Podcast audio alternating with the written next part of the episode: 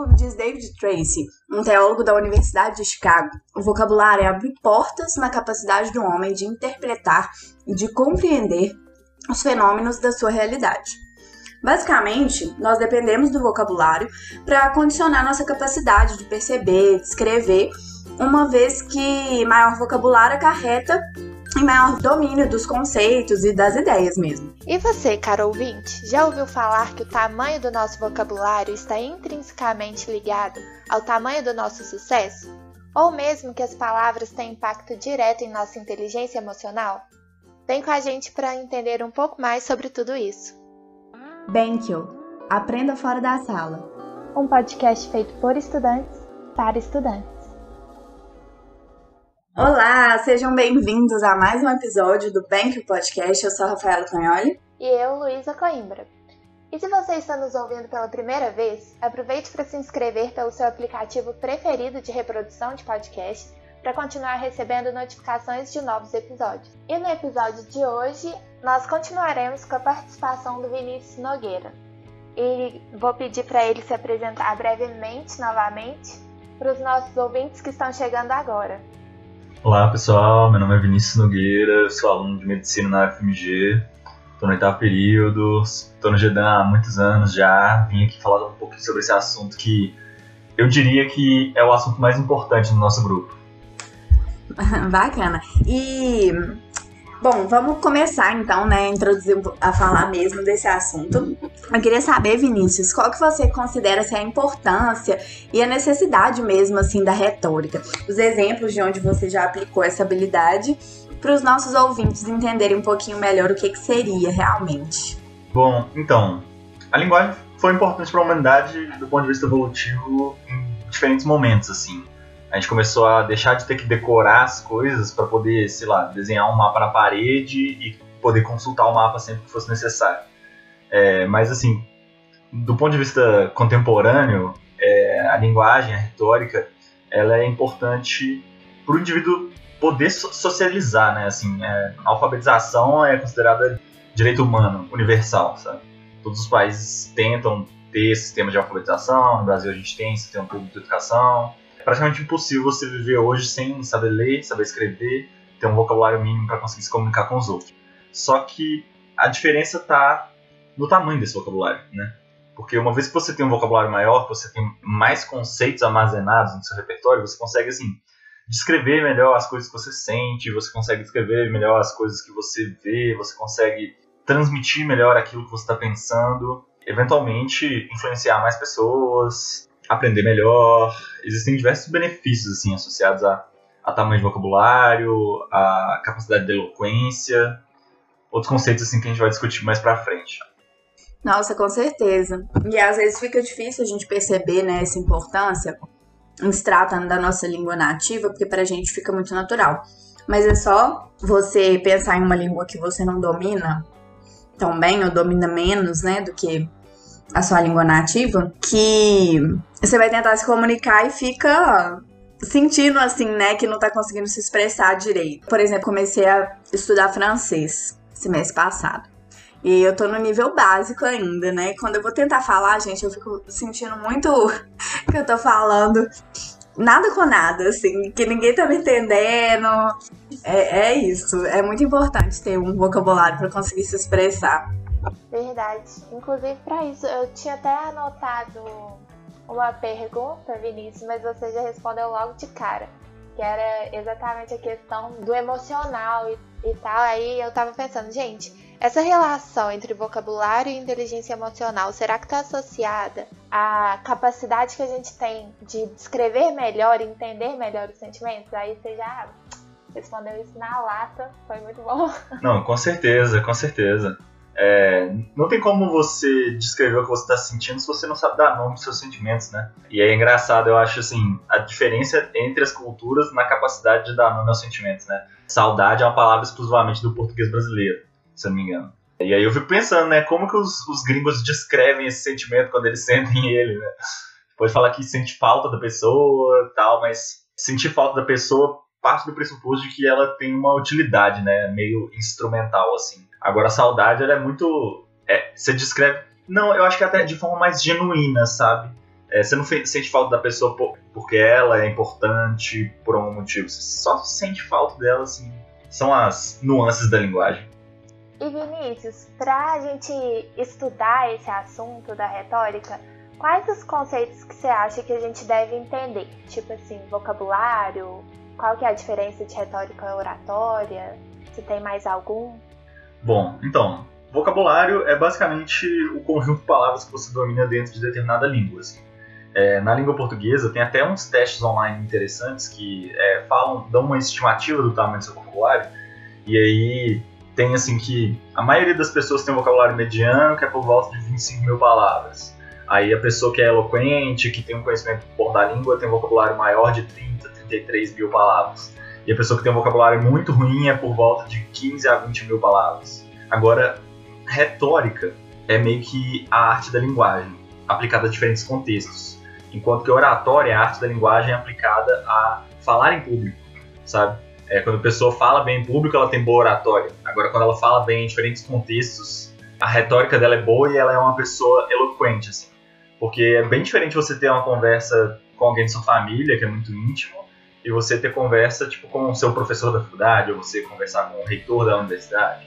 Você tem que adaptar o seu vocabulário aos diferentes contextos e esse tato para saber o que usar quando usar faz parte assim das habilidades que descrevem uma pessoa que é eloquente. E é importante isso, né, da gente saber os tipos de, de fala, o tipo de vocabul os vocabulários que são mais adequados para a gente usar nos diferentes contextos, né? Porque assim como você ter uma fala totalmente despojada por exemplo, durante uma apresentação não se adequa, ter uma fala muito polida quando você está conversando com um familiar, quando você está numa festa, também não é adequado, né?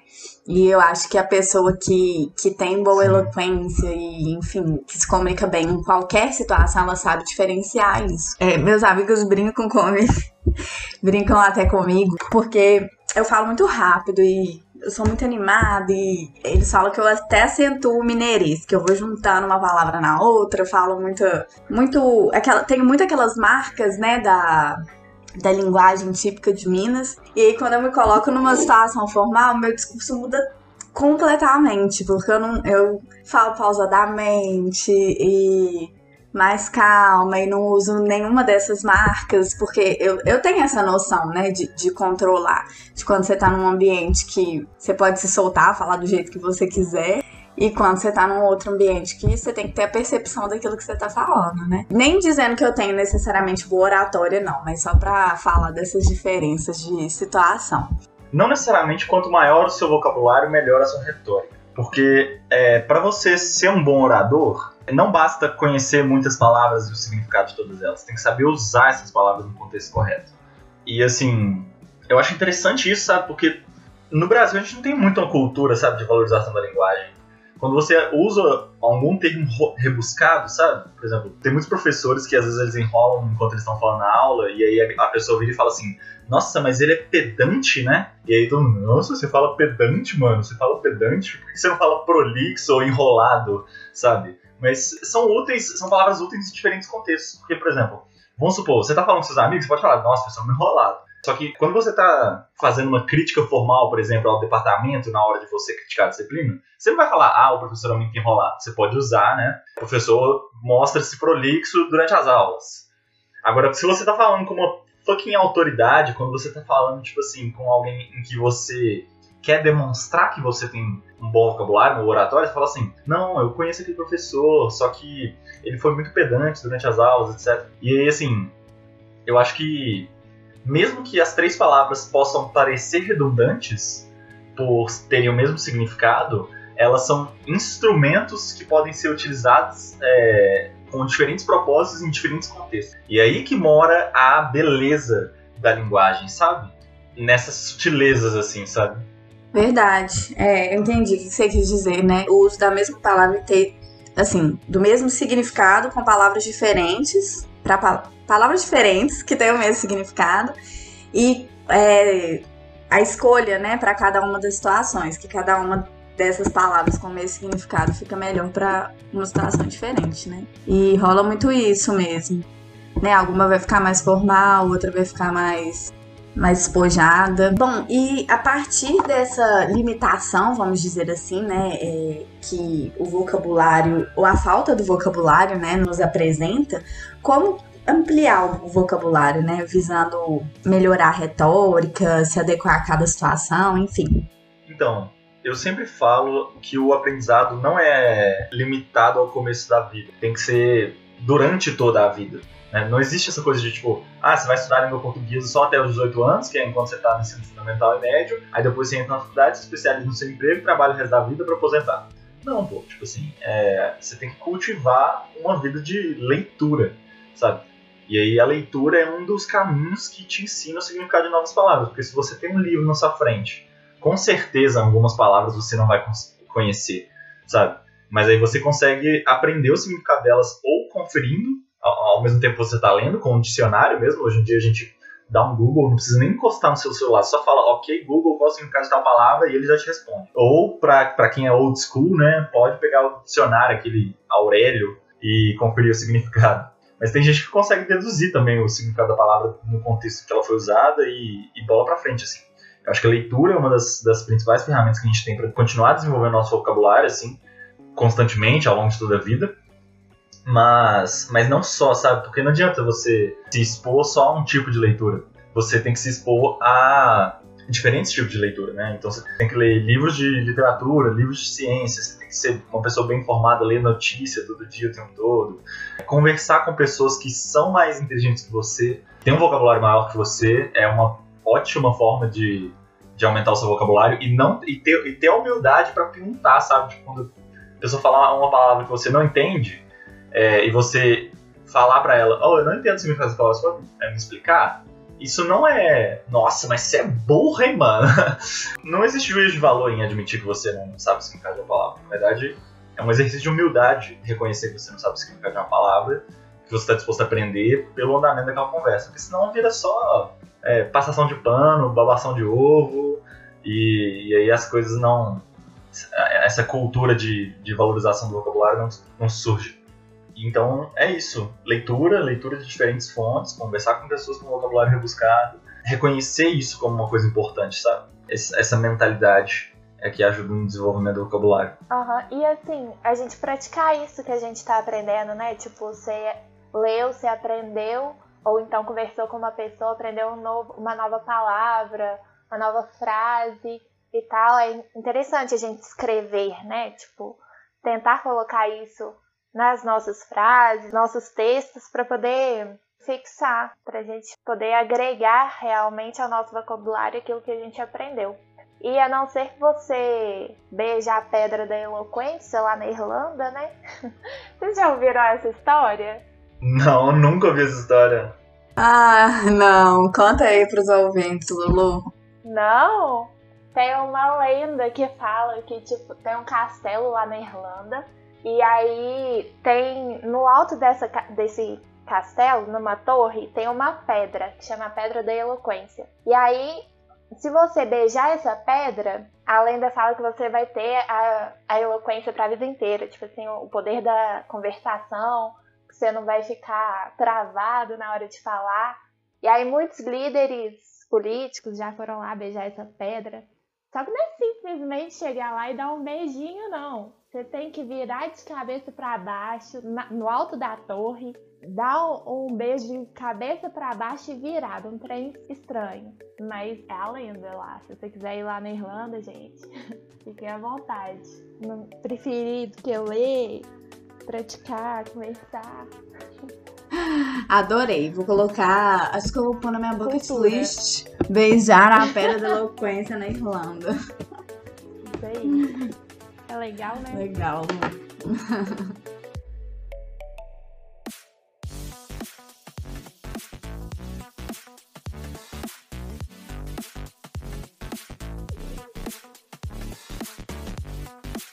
após esse momento de escultura, porque Benca também é o quê? Cultura inútil.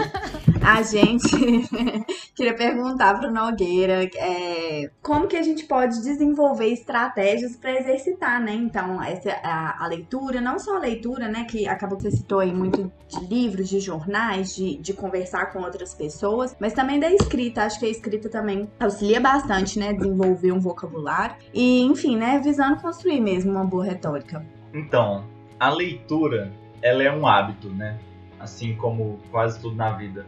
Só que muitas vezes as pessoas meio que se perdem um pouco no que, que elas querem ler. E aí, igual eu falei, assim, existem livros de literatura, e aí, assim, tem literatura brasileira, tem literatura norte-americana, literatura inglesa, literatura russa. E assim, se você não tem o hábito de leitura, você não quer começar com Dostoiévski, sabe? Tipo assim, os livros do cara tem 700, tem 1000, tem 1200 páginas, tem capítulos de 40 páginas descrevendo o movimento do vento nas folhas então, assim, é denso. É, você quer começar com Memórias Póstumas, de Brás Cubos, aquelas leituras que você não deu muita prioridade quando você era criança na escola, nas aulas de literatura. Eu sugiro que você, se você é ouvinte, principalmente se você é, é mineiro, começa com Guimarães Rosa, sabe? Lê o Grande Sertão, lê Sagarana, alguma coisa da literatura brasileira mesmo, depois explora a literatura de outros países. Igual eu citei antes também, você tem que ler notícias, você tem que saber quais são os principais jornalistas do seu país, quem são as pessoas que produzem textos de qualidade no país. E aí eu sugiro um desafio para qualquer pessoa aqui. É, eu acho que se você consegue entender com facilidade os textos da revista Le Monde Diplomatique, é uma revista que é sediada na França, mas ela está no Brasil também. Se você consegue ler com tranquilidade os textos do Le Monde, você com certeza é uma pessoa extremamente eloquente. São os textos, assim, com um vocabulário mais largo que eu já vi em todo noticiário brasileiro. Tem um aplicativo da Amazon também que chama Goodreads. E lá eles têm listas de leituras que são assim consagradas por leitores do mundo inteiro. Você também pode tipo registrar os livros que você já leu, compartilhar essas informações com seus colegas. E aí assim, as listas mais consagradas, ele tem um, umas listas lá que são assim, livros que todos devem ler antes de morrer. E aí as listas tem a lista de 10, de 20, 25, 50, 100 livros. Pega lá a lista dos 50. Esses são os livros que você quer ler nos próximos 3 anos, assim, sabe? Se você for um leitor mediano, eu acho que dá mais ou menos por aí. E também, lê os Nobéis de literatura. Tipo assim, eles foram o, os Nobéis, não é à toa. Se eu não me engano, não tem muitos, assim, desde o início do Prêmio Nobel. É, muitas vezes são livros curtos. Tem um, um autor também, José Saramago, eu acho, que assim, ele, ele é português, né? Então os livros dele são em português. E ele ganhou vários Nobéis, assim, é, de literatura com, com as obras dele. Então se você quiser começar a se, a se aventurar nos Nobéis, eu sugiro começar pelo Saramago. Em relação à escrita, tem muita gente que fala, tipo assim, pô, eu não sou uma pessoa criativa, eu não sou um escritor. Talvez, de fato, você não vá ganhar um Nobel de Literatura ao longo da sua vida. Mas, eventualmente, principalmente quem está na faculdade, é, vai precisar escrever alguma coisa de científico, que seja uma carta de invenção, uma revisão da literatura sobre determinado assunto, capítulo de livro sobre medicina, você vai ter que escrever alguma coisa. Só que escrever ciência é relativamente mais fácil do que escrever outras modalidades de texto, porque é um texto assim, objetivo, síntese das informações, descritivo, né? Geralmente você só fala o que você fez. Esse geralmente é o caminho que, que todo mundo começa, assim, que eu vejo na faculdade. Só que eu tenho uma sugestão, que é um texto de, da mesma natureza, assim, é um texto descritivo, mas que tem utilidade prática, a gente fala disso sempre no GEDAN quando a gente está falando sobre gestão de tempo, que é um diário, cara. Não precisa ser um diário, assim, de ah, querido diário, hoje eu fiz isso, aquilo, me senti assim, assim, assado. Não, escreve um diário assim, acordei tal horário, estudei pela manhã, li durante 30 minutos, à tarde assisti duas aulas síncronas, sabe? Só essas, essas atividades que tem a ver com atividades acadêmicas, atividades profissionais, só para você ter um pouco de controle assim, do tempo que você usa. E aí, eventualmente, você vai começar a se sentir mais confortável para escrever com mais detalhes sobre determinada coisa que te interessa. Às vezes tem algum assunto que você quer saber um pouco mais, pesquisar sobre ele no Google. Tem uma lista dos assuntos que te interessam para você ver textos de diferentes naturezas sobre esses assuntos. E eventualmente, se você já sentir que você tem domínio ou que você quer se expressar, Aí você escreve sobre esse assunto do seu interesse. Você pode escrever também textos de qualquer natureza, sabe? Eu gosto de escrever textos assim, que compartilham a minha perspectiva sobre os assuntos que eu gosto. E aí eu gosto de ter referências científicas, eu gosto de ter referências da literatura, referências das artes. Mas assim, se você quiser escrever um haikai, que é um texto assim de três linhas, geralmente tem pouquíssimas palavras, de seis a oito palavras. Escreve um haikai, sabe? É, mas a questão da escrita, não só um exercício de retórica, ela também é um exercício de criatividade e um exercício de coragem, né? Você fazer uma coisa que não necessariamente vai te dar retorno na faculdade, não necessariamente vai te dar retorno financeiro, é, tem a ver mais com. Tem um termo em inglês melhor que chama self-actualization a sua satisfação pessoal com as coisas que, que você quer ou se interessa. É, escrita envolve tudo isso, mas eu percebo que é uma coisa que meio que se perdeu, assim a educação moderna mercantilizada deixou de valorizar isso. Inclusive, né, tem aqueles, aquelas pessoas, né, que escrevem cartas, enviam as cartas pelos correios para manter a tradição, mesmo que a gente já tenha e-mails. Eu acho isso bem legal também. É verdade. E escrever é terapêutico, né? Tem muitas terapias que trabalham isso, que falam, gente, escreve, que é bom, igual a gente falou lá no início, que a gente escrever, a gente falar sobre os sentimentos, torna isso mais palpável e mais fácil de resolver, de entender, de, de tudo, né? Eu acho que é bem válido essa questão, linkando com a questão emocional que a gente já tinha dito anteriormente. É, um dos princípios da terapia cognitiva é a cura pela fala, né? Cura pela linguagem. Então, assim, potencial da linguagem está muito além de, sei lá, você descrever os seus sentimentos ou tem a ver com você realmente melhorar sua condição de saúde. Sim, e isso é tão verdade que, assim, eles falam quando a gente dá um nome a uma doença, por exemplo, e a pessoa é diagnosticada, sabe o que, que ela tem, o nome. Ela já, tipo, ela lida melhor com a doença dela, por exemplo, porque entende que, assim, que ela não tá sozinha, sabe? Se tem um nome, é porque alguém já pensou é porque alguém já viveu isso e olha o poder da palavra, né? Assim, você dá um nome às coisas, você saber falar sobre as coisas, tem até essa questão social mesmo. Até não, principalmente, né? Porque falar, escrever é social. E é, é isso. Tem uma questão muito interessante, inclusive, não sei se vocês já ouviram falar do Noam Chomsky. Ele foi um linguista norte-americano muito famoso assim pelos trabalhos dele, que relacionaram vocabulário e cognição. E o que ele descobriu foi praticamente uma, uma, uma associação linear assim. Quanto maior seu vocabulário, mais inteligente você é, porque mais conceitos você domina. Aí a articulação entre esses conceitos é outro, é outro aspecto da inteligência, mas assim, não tem como ser inteligente com um vocabulário pequeno. Óbvio que existem diferentes tipos de inteligência, mas assim, é muito mais fácil você ser uma pessoa inteligente com um vocabulário maior. E é interessante pensar nisso, né? Assim, tem outra coisa que eu queria destacar também. No começo do nosso podcast, a Rafa falou que ela está estudando francês. Também estou estudando italiano. Só que assim, eu imagino que a gente só está se aventurando nessas línguas latinas porque a gente já domina o inglês. E a questão é essa, assim, para todo latino-americano ou qualquer pessoa que não é que não mora num país em que a língua mãe é inglês, o inglês é a segunda língua, é, tipo, tem que ser a segunda língua das pessoas. O inglês é a linguagem universal que a humanidade. Não, não necessariamente que a, que a humanidade escolheu para ela, mas assim, é a que a gente tem. É que é a, a, segunda língua mais ensinada na maioria dos países, em que as pessoas mais têm conhecimento sobre. Até em cidade pequena aqui no Brasil, frequentemente você vê placas tanto em português brasileiro quanto em inglês. E o inglês, ele é. Eu acho que ele exemplifica uma coisa interessante, assim pensa só, os artigos científicos, assim, todos, todos os artigos científicos mais importantes que são produzidos no mundo são produzidos em inglês, sabe? Se você não fala inglês, você não vai ter acesso a esse conhecimento. E se você ter acesso a esse conhecimento, vai ser um acesso, assim, secundário com o viés do tradutor. E, assim, viés de tradução é um, é um problema de uma magnitude gigantesca se você parar pra pensar na Bíblia ou em textos que são, assim, traduzidos, retraduzidos, retraduzidos, retraduzidos, por causa dos problemas de tradução. E aí, um problema de tradução que eu acho muito é, é, famoso até, assim. Eu não sei se foi no texto do Freud ou num texto de algum filósofo existencialista, tipo o Kierkegaard ou, ou, alguém. O cara era alemão e eu sei que ele usou a palavra Angst. E aí, se eu não me engano, a, o significado da palavra Angst é angústia. Só que aí traduziram como ansiedade. E aí ficou essa grande dúvida dentro da psicologia sobre assim, é, sobre qual sentimento o cara estava se referindo quando ele escreveu, quando ele usou aquela palavra. E aí você imagina, tipo assim, um dos maiores referenciais teóricos do mundo, os caras passam por esses problemas de viés de tradução. Isso porque, assim, dentro da academia, né, dentro das universidades, existe um rigor. Agora, fora desses ambientes, o viés de tradução é um problema ainda maior, sabe? Ter domínio de outras línguas, principalmente começando do inglês, é fundamental hoje em dia. Inclusive, fica a dica aí, assim, se você está escutando esse podcast, você é brasileiro, é, saiba que o português é uma língua latina junto com o espanhol, por isso que é fácil para a gente ouvir o espanhol, o francês e o italiano. Então, assim, é, são as línguas mais fáceis para a gente aprender.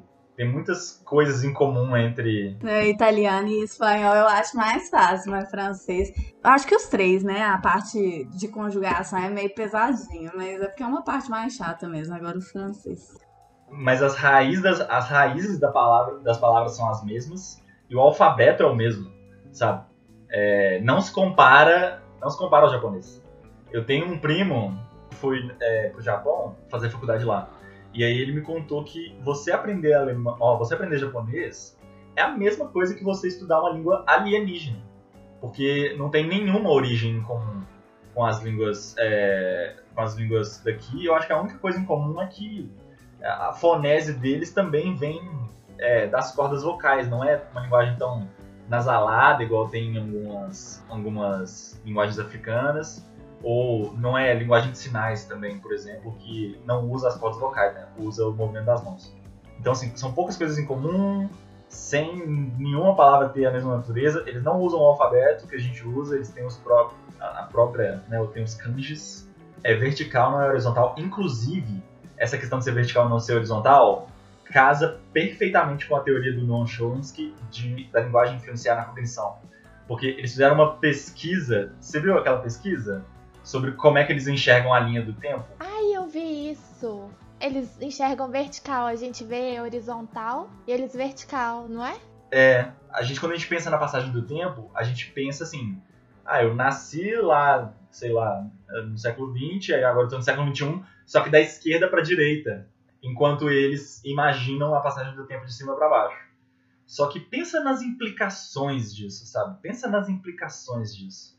Eu acho isso muito interessante, muito interessante. Muito, até o jeito de pensar, né? Tipo assim, o abstrato deles, as línguas que usam, tipo assim, vertical, escrevem verticalmente, e a gente que escreve horizontalmente. Aí a forma deles pensar é diferente. É muito legal isso. Olha, a linguagem, ela, ela molda a sua abstração, né? Sim, demais. Não só a linguagem, assim, eu tava discutindo uma coisa com o meu orientador que foi o seguinte: ele tava falando, discutindo uma coisa sobre o teorema de Pitágoras, é, sobre como é que na Grécia tiveram algumas. Assim, eles descobriram pi, né? Que é tipo um número transcendental. Só que eles descobriram pi sem ter o zero.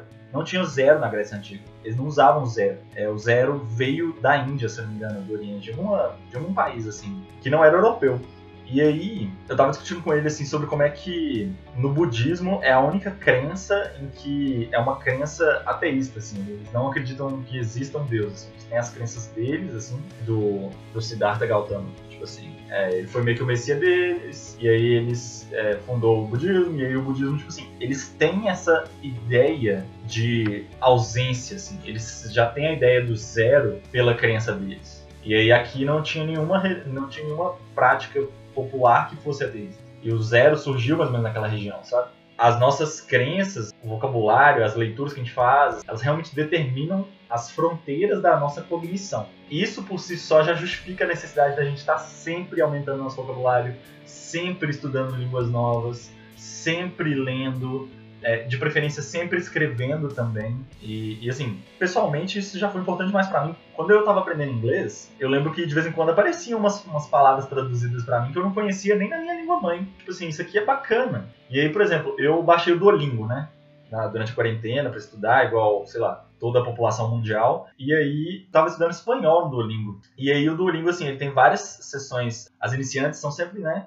Bom dia, boa tarde, boa noite, homem, mulher, etc. E aí, assim, começa uma parte robusta, grande de gramática, e aí os últimos exercícios são exercícios com palavras um pouco mais abstratas. Então eu lembro que tem uma sessão lá para sentimentos, uma sessão para política, uma sessão para ciência, e aí nessas sessões os exercícios de tradução, os exercícios de interpretação, eram todos assim, com palavras que me davam muitos insights. E aí, como eu estudei espanhol muitos anos depois de ter estudado inglês, foi uma coisa que eu lembrei que é, que é interessante do estudo das línguas estrangeiras, sabe? Você aprende coisas que você não vê na sua língua mãe por causa da construção que só eles conseguem fazer. E aí tem outro exemplo ainda, o Heidegger, né, que foi aquele filósofo alemão. E no alemão eles constroem muitas palavras a partir das outras, assim, sabe? E aí, assim, tinham vários conceitos da filosofia que ele concebeu, tipo Zen, Dasein, que é tipo eu e o não eu, coisas que ampliam a nossa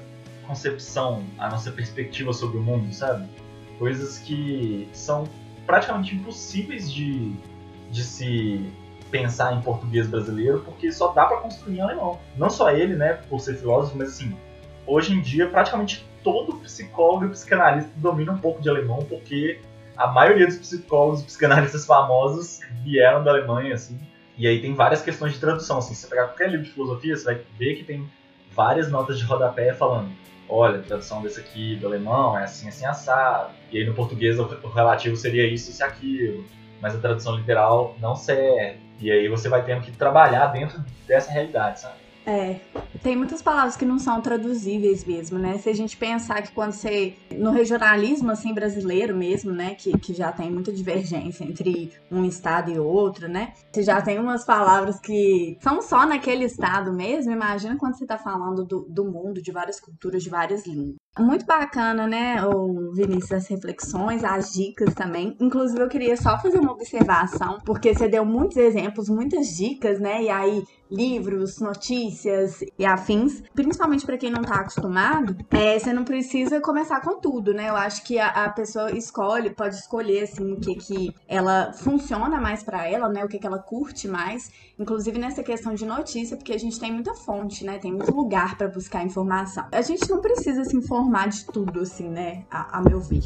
Então, às vezes, você achar um, aquela fonte, né, que você considera mais confiável e que você considera que você vai aprender mais, né? No sentido que a gente tá falando aqui de vocabulário, de retórica. E começar com ela e, enfim, depois ir trocando, porque a gente tem nossas fases também da vida, né? Mas acho que variar é sempre importante, assim, de tempos em tempos, né? E aí você deu muitas opções para os nossos ouvintes, então cada um pode começar pelo que achar mais interessante. Aí eu queria também comentar que eu tenho um diário, não um diário, tipo assim, querido diário mas um diário que eu escrevo umas reflexões todos os dias. Isso é muito legal, porque, tipo assim, quando eu tô escrevendo as reflexões, eu tento escrever pouco. Eu acho que isso é importante também, porque senão a gente começa a devanear, né? Eu mesmo, se deixar, eu escrevo o quê? Três páginas. E aí, quando você tem que ser sucinta, você tem que pensar, é, colocar aquilo que você tá pensando e às vezes sentindo, enfim, em poucas palavras, e aí surgem umas coisas na sua cabeça que você fica tipo assim,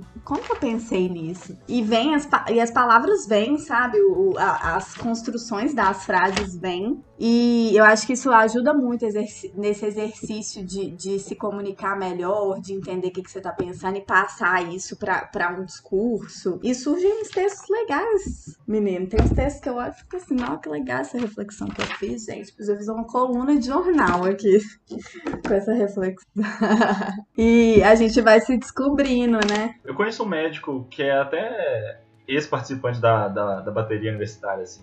Ele é conhecido lá por causa disso. Ele é colunista no Estado de Minas. A gente tem, tem vários exemplos assim, de pessoal da medicina que se torna escritor. O próprio Guimarães Rosa, né? Era, fez faculdade lá, assim. Então eu acho que potencial tem. O negócio é coragem para meter a cara, né? A Lídia escreve, a Lídia do Gedan. Sim. Ó, fazendo aqui uma propaganda. escreve super bem. Vinícius escreve. Ó, eu escrevo, escrevo. Eu tô aqui expondo. Assim, não escrevo com tanta regularidade quanto eu gostaria, mas eu tenho a minha listinha de temas, eu já tô com. Eu tô com um projeto assim de escrever de forma consistente. É porque os meus textos dão um trabalho escrever também. Aí às vezes eu fico muito ocupado e não escrevo, mas assim, é, igual eu falei, tem que ter coragem para meter a cara, tem que ter disciplina para continuar fazendo de forma consistente. E é isso. Eu tô expondo, mas eu não sei a qualidade não, porque ainda não li. Da Lídia eu já li. Tô aqui cobrando, inclusive, quando você fizer, Vinícius. É, não, eu vou. Ah, isso, gente, que eu tô intimidando ele aqui ao vivo, então. Em breve. passar essa imagem pros meus ouvintes. Não, em breve, em breve vai ter um curso de, de divulgação de textos no Instagram, vamos ver. Muito obrigada, Vinícius, por mais esse episódio, né? Como eu já até falei, mas assim, acho que a gente discutiu muita coisa bacana é, até mais do que eu esperava da gente ter discutido, e abriu também oportunidade para a gente trazer aí próximas conversas, né? Por exemplo, a gente pode falar algum dia sobre técnicas de leitura, sobre como criar um hábito, sobre falar algo mais sobre a escrita, né? Acho que ficou bem aberto. E quem sabe até sobre organização efetivamente, que a gente ainda tem que falar um pouquinho sobre isso. Você citou os diários de organização. A gente fala sobre esses tópicos de conversa também.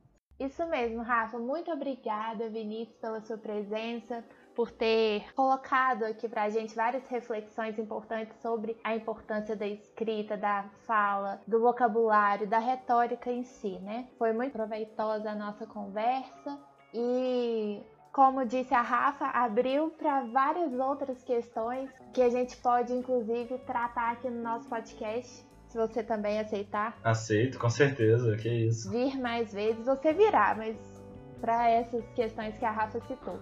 E.